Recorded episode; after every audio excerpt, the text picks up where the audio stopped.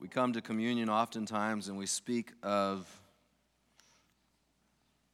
remembering, remembering what Christ has done for us, his life, his death, his resurrection, his intercession for us in the heavenly sanctuary. And it's good for us to remember these things. But there's also the appeal within this service for us to remember how we are to live in response to what God has done for us. And not only to remember, but to make a recommitment to how we will live in response to his wonderful gift of salvation. In the book of 1 Corinthians, chapter 11, if you want to turn there, we read from this every communion service. I read a couple verses from 1 Corinthians chapter 11. I read, This is my body, which is for you. Do this in remembrance of me. I read, This is the cup of the new covenant in my blood. Do this as often as you drink it in remembrance of me.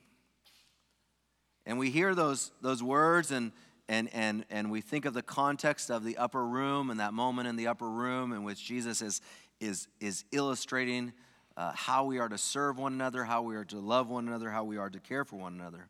But when Paul was sharing these words in the book of Corinthians, when he was sharing them to the, the Corinth church, he was talking with a group of people who were struggling, who are having some difficulties and challenges. In the verses that just precede uh, those verses that I read in 1 Corinthians chapter 11, verses 17 through 22, we see that Paul is dealing with the people who are coming to the table of the Lord with a selfish attitude, in a selfish spirit. And he reminds them of, of, of the supper and the purpose of the supper, that it's to be done in remembrance. But, but in so doing this and reminding them of what they are to remember, he, he is reminding them that they are also to remember that they are to come humbly, recognizing their need of a Savior. They're to come in a spirit of service to one another.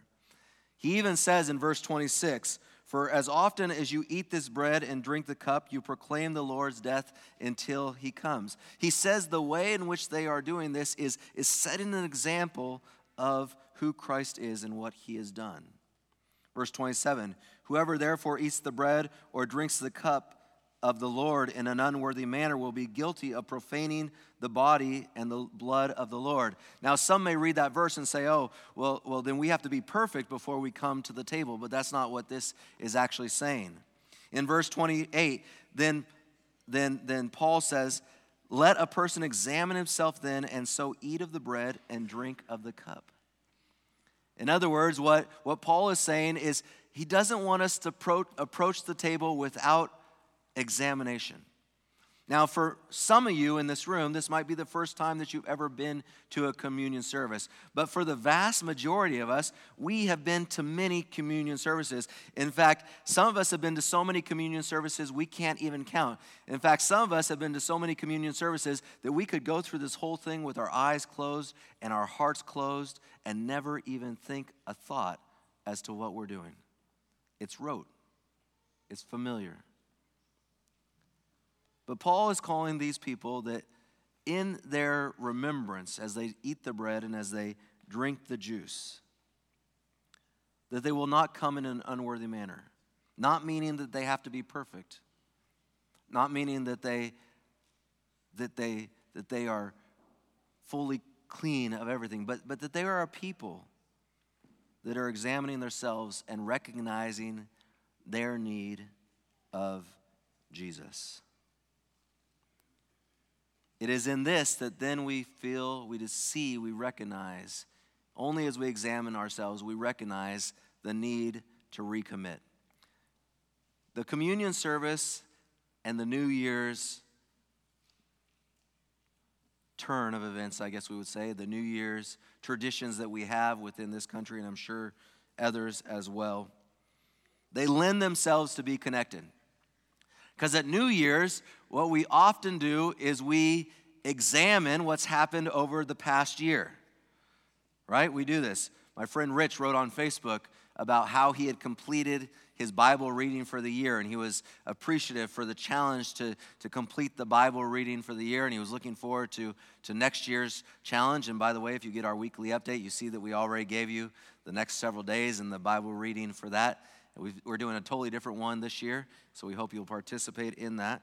Well, another one of our friends, Rich and mine's mutual friends, Rich Reinhardt and mine's mutual friends, wrote, I was also appreciative for the challenge, but I only made it to week 34 and 2017 seems like a good year to recommit and finish the last 18 weeks.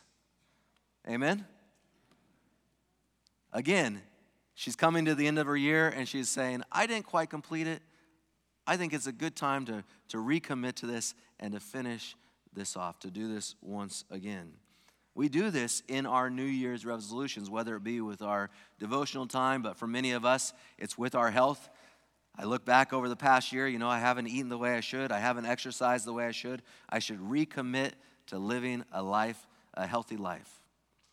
You know, I haven't spent as much time with my kids or with my wife as I should. I'm going to recommit, or to my husband as I should. I'm going to recommit to spending more time with my family.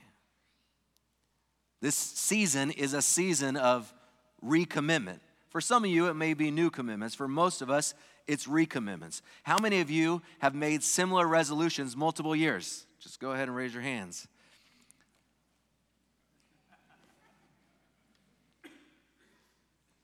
Many of us have done similar resolutions time and time and time again. It's a recommitment.